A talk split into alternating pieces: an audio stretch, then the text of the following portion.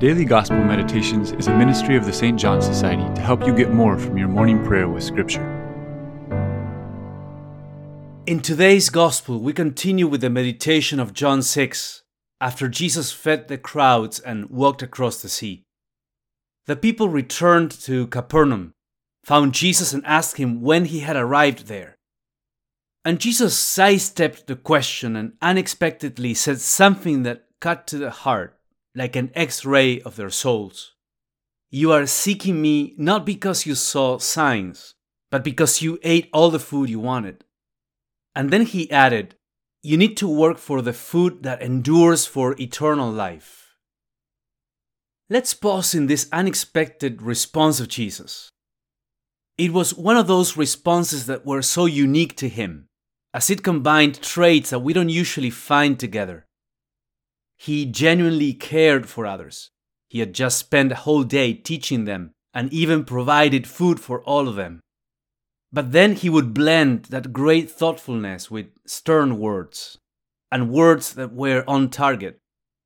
He didn't speak as someone who was just suspicious of their motives, but as someone who knew, someone who could see their hearts.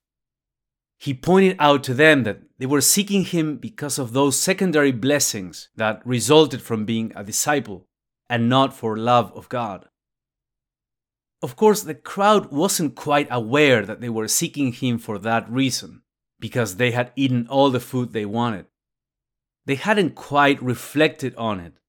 They just followed their instinctive disposition, with hearts that hadn't yet been purified. It was good that they were seeking him, but that was still an imperfect seeking. If they wanted to persevere in that seeking, their hearts needed to be purified.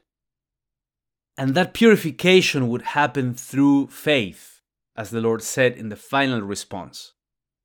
Faith means that they needed to trust Jesus more than they trusted their own judgment.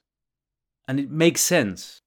If we are like that crowd inclined as we are to judge in a selfish way and to prefer our comfort and convenience, how can we come out of that mentality except by not trusting our own judgment so blindly and placing our trust instead in God's view of things?